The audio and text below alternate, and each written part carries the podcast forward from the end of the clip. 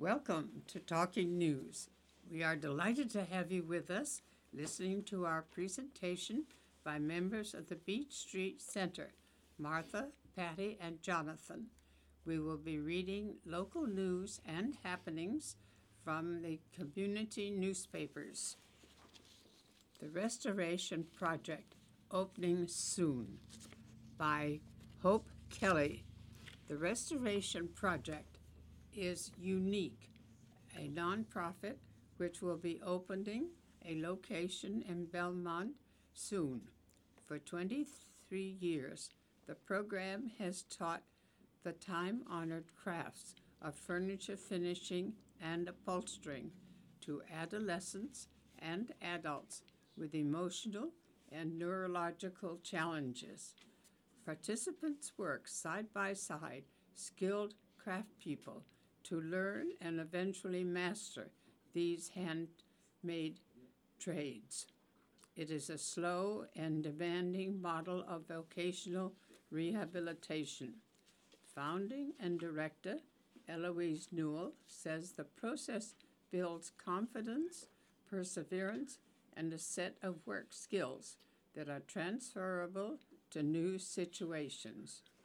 The program has helped more than 200 pe- participants return to the world of work, 70% of whom remain employed. I think our greatest success is long term success, the Acton resident said. This is rehabilitation. We're not teaching people to be hired tomorrow. What you see here is long term change, making a real difference in a person's life, not the quick placement. Newell recently moved the project from West Concord to Belmont in order to reach more participants and to provide another model of rehabilitation. A sprawling retail store where clients can learn all aspects of retail operations and prepare for competitive employment in the field. The thrift store, already stocked with items ranging from fine antique furniture and stemware to eye catching fashion and jewelry, shares the ground floor with the busy restoration workshop. Staff offices, including employment specialists, occupy the, occupy the former workroom of Nevmar Taylor, whose owners retired. Another 3,000 square feet of basement storage is filled with furniture awaiting restoration and merchandise awaiting resale. Newell's search for a, a suitable space stretched for three years until she found 334 Pleasant Street with multiple bus routes, ample parking, and the potential to raise much needed revenue through an on site store. It was a good fit. The Massachusetts Rehabilitation Commission supplies just 20% of the op- operations budget. The program relies on grants and donations for most of its support. The retail store will help to sustain the program. Grants and donations come in sporadically and bills come in reliably. On it's always, always been a struggle. I think the thrift store will make a difference, she said. I also think it will bring in more community participants. People will want to work in the store, donate to the store, and shop in the store. Newell learned the work woodworking from her father and upholstering from her mother, but the re- restoration project was an attempt to help her son. As a sophomore in college, he developed schizophrenia, but he had had a really strong work ethic.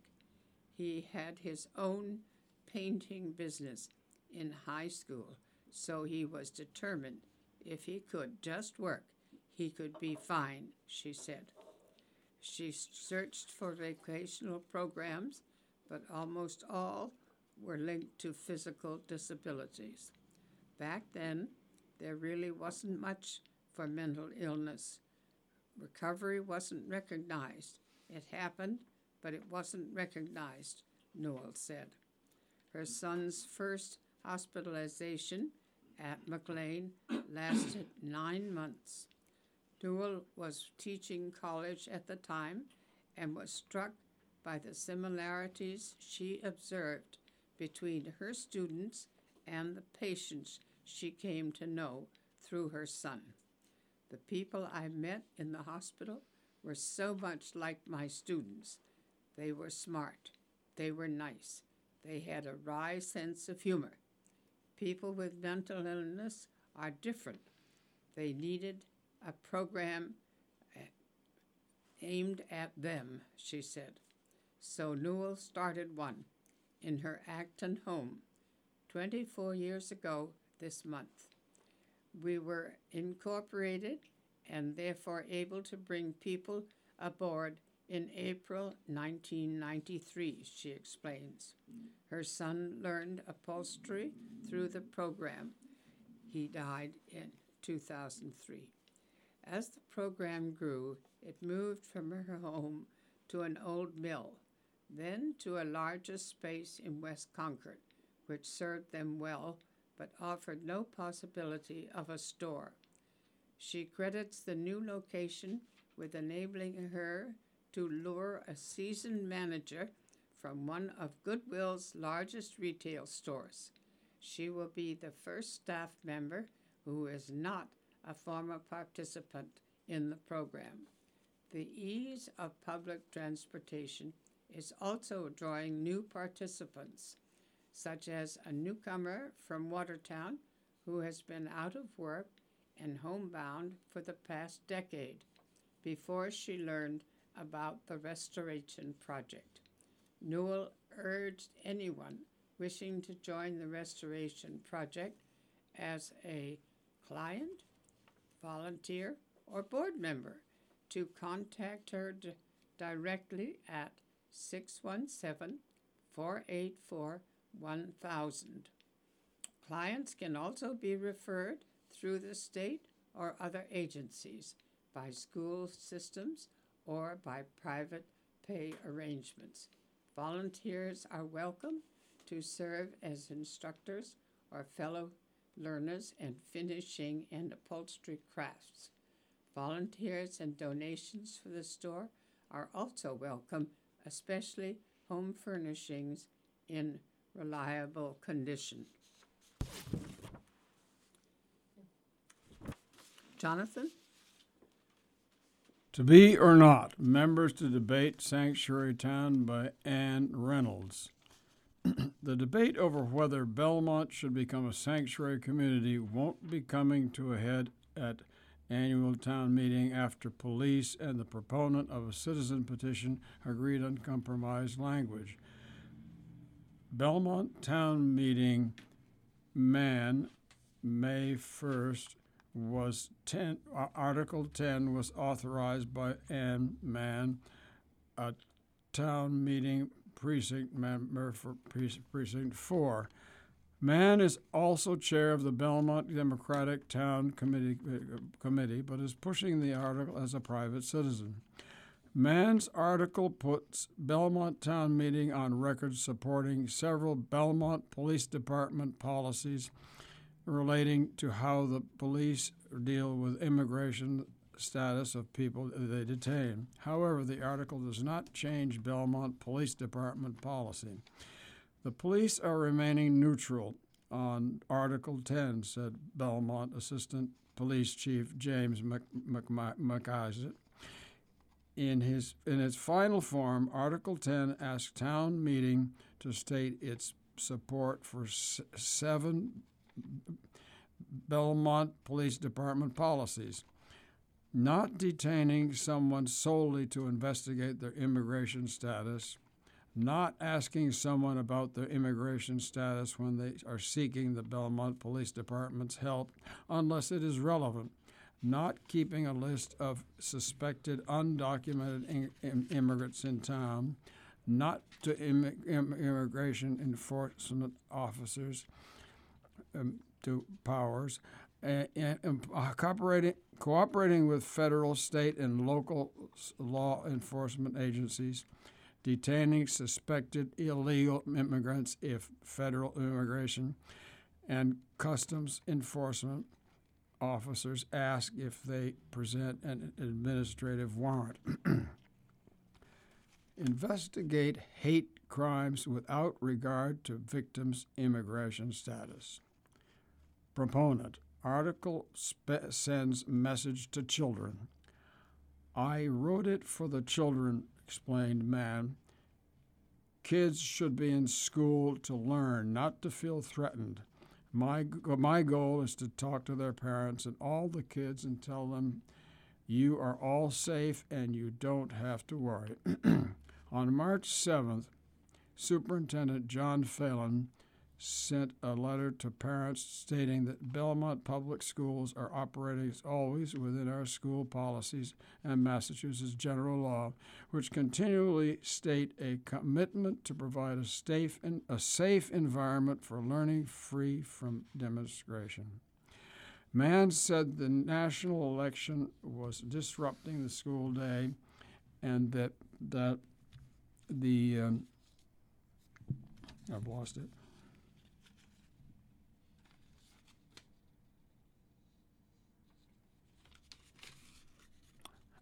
That the counselors and teachers and parents are dealing with something very different. So far, few hate incidents. When asked about the environment described by Mann, Assistant Superintendent Janice Dar- Darias said there haven't been many documented hate uh, incidents uh, to other different events in, in school. Patty? Decisions to be made at town meeting. Future of liquor licenses, signage, CPA projects, and more to be voted on by Joanna Zuvelis. Town meeting members have several important decisions to make that will affect Belmont's future at the town annual town meeting, May 1st, and special town meeting May 3rd, including the funding of community preservation projects such as a new Pequossette playground, reducing the speed limit to 25 miles per hour in thickly settled areas in Belmont, putting a moratorium on marijuana establishments, changing the Board of Selectmen from three to five members, designating Belmont as a welcoming town, signage and transferability of retail liquor licenses and restaurant liquor licenses. Community preservation projects. The future of the Grove Street tennis courts, Sherman Gardens, historic preservation of Sons of Italy artifacts, the P- PQ Playground, and the Grove Street Park walking path lie in the hands of town meeting members who will be asked to approve allocating funds totaling $1,183,325 from the town's community preservation account for these projects. The highest ticket item on the list is $615,000 for a brand new PQ playground, including flood mitigation. Next is $336,000 to resurface the Grove Street tennis courts. The third highest request is for $173,200 to fund the assessment and project redevelopment of Sherman Gardens to eliminate the units with steps and make it more user friendly for its elderly residents. The Sons of Italy is requesting tw- $24,125 to create a mini museum at their Belmont headquarters to preserve and display historical artifacts, including historic items such as photos and books. Proponents for Grove Street Park are requesting $35,000 for a construction site plan for a new intergenerational walking path. Signage. According to Planning Board Barbara Fiacco, the zoning bylaw for signs in Belmont has not been updated in 30 years. The subcommittee looked at sign bylaws in 24 co- comparable communities such as Lexington and Wellesley and identified a number of areas where Belmont's bylaws needed to be updated. For instance, the current bylaw for window signs allows them to take up about 50% of the storefront window space. The new bylaw proposes limiting sign coverage to 20% for both permanent and temporary signs. Fiacco said there also is currently no regulation on awnings and marquees in town, so the bylaw addresses the signs of those awnings and marquees to minimize visual clutter and the extent of logos and lettering on the physical structures and buildings. Speed limits. Article 3 asks town meeting to vote on adopting Chapter 90, Section 17C of the Massachusetts General Laws, providing for a uniform speed limit of 25 miles per hour on the streets determined to be thickly settled. According to Belmont Police Chief Richard McLaughlin, lower speeds have been proven to lower injuries to pedestrians, bicyclists, and motorists. Martha? Gas Rationing and the Model T by Roberto X. Cruz. May might be the best month in auto- automotive history. Read about these historic events and decide for yourself. May 21st, 1901. The nation's first speed limit law for motor vehicles was enacted in Connecticut. Speed limits were set at 12 miles per hour in cycles in but on country roads drivers could really let loose with motorists allowed to travel up to 15 miles per hour without penalty. May 30, 1911. The inaugural Indianapolis 500 ended in controversy when second place finisher Ralph Mulford alleged he lapped winner Ray Harroun during a pit stop. The protest was denied, and ha- Harroun, who came out of retirement to race, was declared the winner. May 26, 1927. Ford marked the final day of production for its popular Model T with a ceremony at the company's factory in Highland Park, Michigan. Nicknamed the Tin Lizzie and celebrated for its affordability, more than 15 million models had been built and sold since debuting in 1908. May 15, 1942. 17 East Coast states began rationing gasoline in an attempt to reduce non essential driving as a way to conserve rubber for the military during World War II. By the end of the year, drivers in all 50 states had to present ration cards at gas stations to buy fuel. May 11, 1947. Ohio's B.F. Goodrich Company announced the development of the tubeless automobile tire. They were marketed as retaining air pressure better and being less prone to blowouts. Jonathan? Robotics team wins uh, competition by Joanne Suvalis. The Belmont Robotics team, a group of Belmont High School students who worked tireless to, tirelessly together to build a robot to compete in two recent competitions, is proof that effort pays off. The team won four awards at the day long events in Reading, Massachusetts and Smithfield, Rhode Island. in Reading, they won the Inspiration Award and Rookie Highest Rank Award. in Smith, Smithfield, they won first place and won the Rookie All Stars Award and could get to playoff to be one of the three teams out of 41 to win the district event and move up. According to the team caption, Sefer Sokavanar, this year's rep- competition consisted of three main tasks for the robot to complete, compete for the accumulation of points, receiving gears from a station across the arena and delivering them to an alliance post collecting the balls and throwing them into hoppers, climbing a rope for the height of approximately five feet. Our robot was a base which consists of a frame and wheels, essentially a large RC car. We built two custom modules to be mounted on our robot, one for gear delivery and one for climbing the rope, said Sokovana.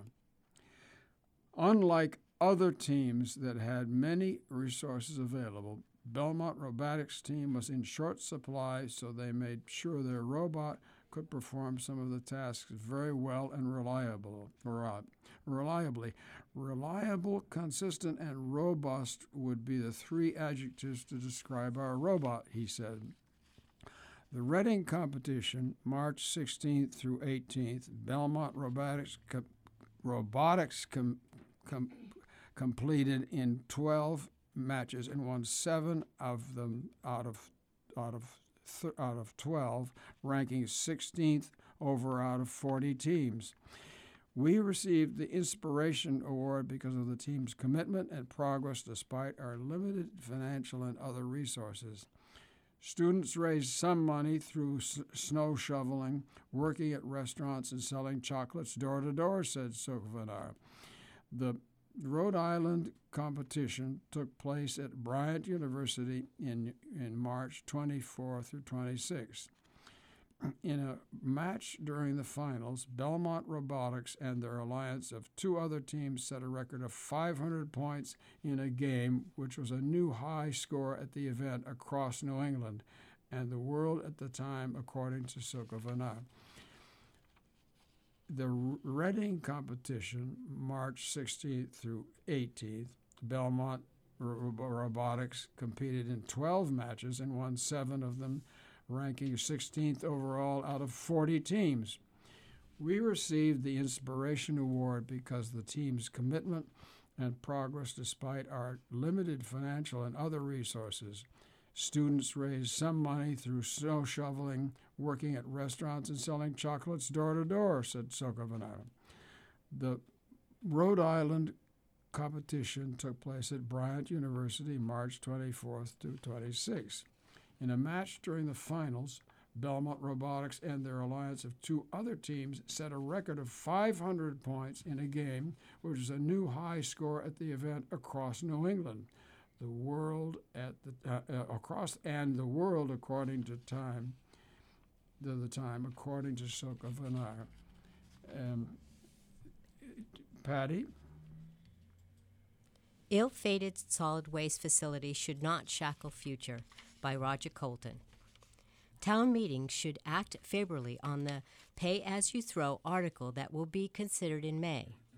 The article would allow the Board of Selectmen to consider pay as you throw when Belmont negotiates a new solid waste contract this coming fall, notwithstanding a 1990 override regarding solid waste. Arguments that the 1990 vote created a social contract under which Belmont residents would never need pay for trash collection should be rejected. The tale of the 1990 override actually began years before, when Belmont yielded to pressure placed on Massachusetts communities to join a consortium to incinerate their solid waste.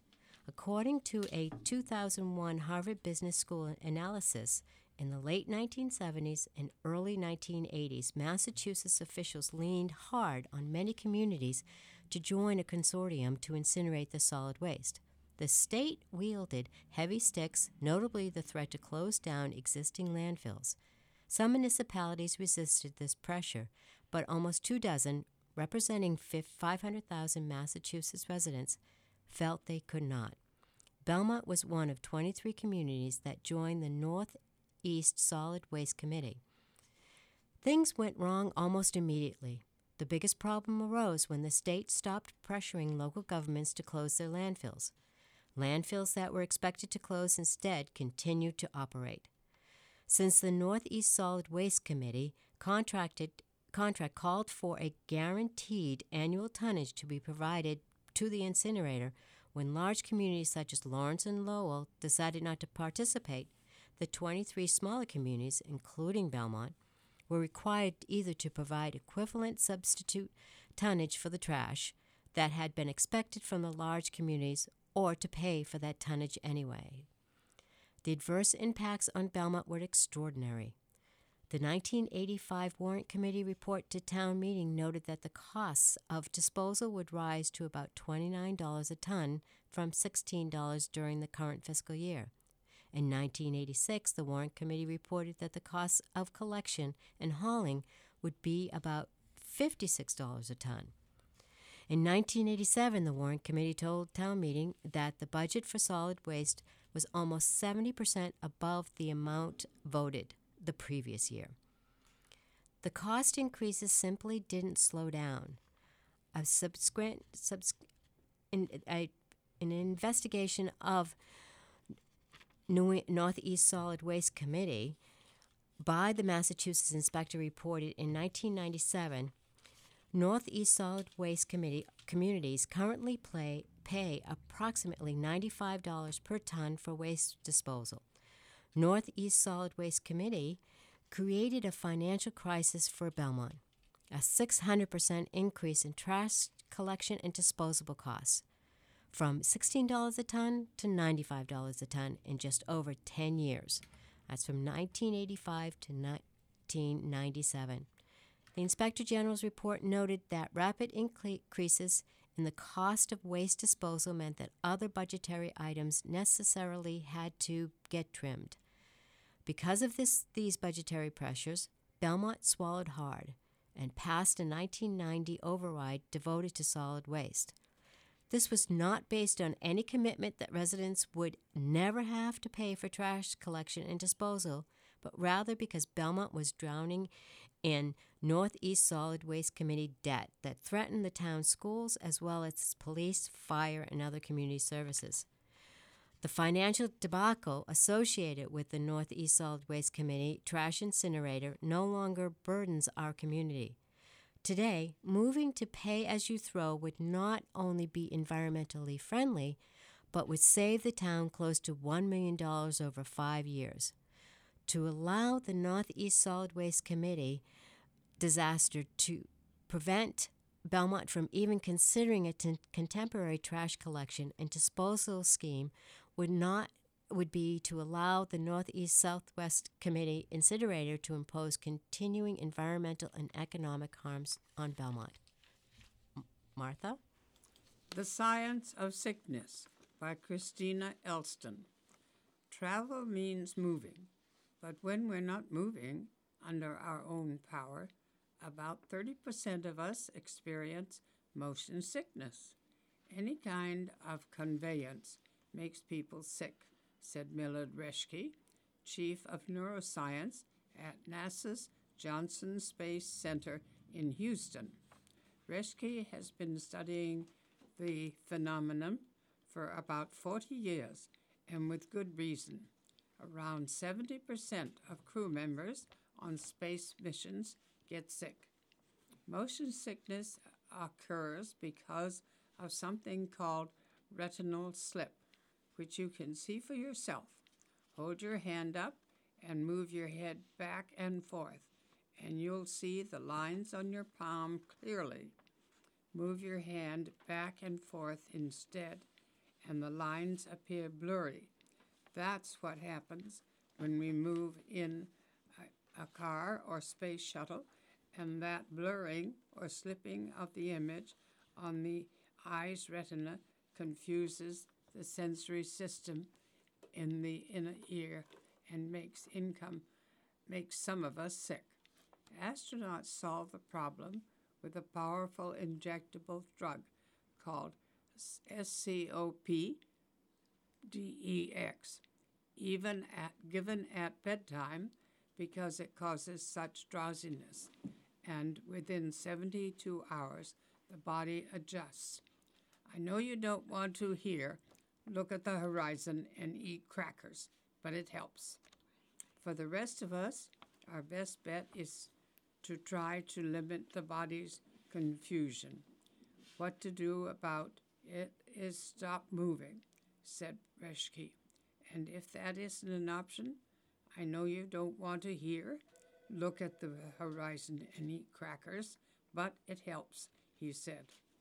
Another possibility might be on the horizon. Reschke has been experimenting for years with glasses that have a strobe light effect to help stabilize images on the retina. On a car trip from Texas to Oklahoma, his wife, who normally can't read in the car without getting sick, wore the glasses. The whole way she was reading, Reschke said. These, those glasses, sadly, are not on the market yet.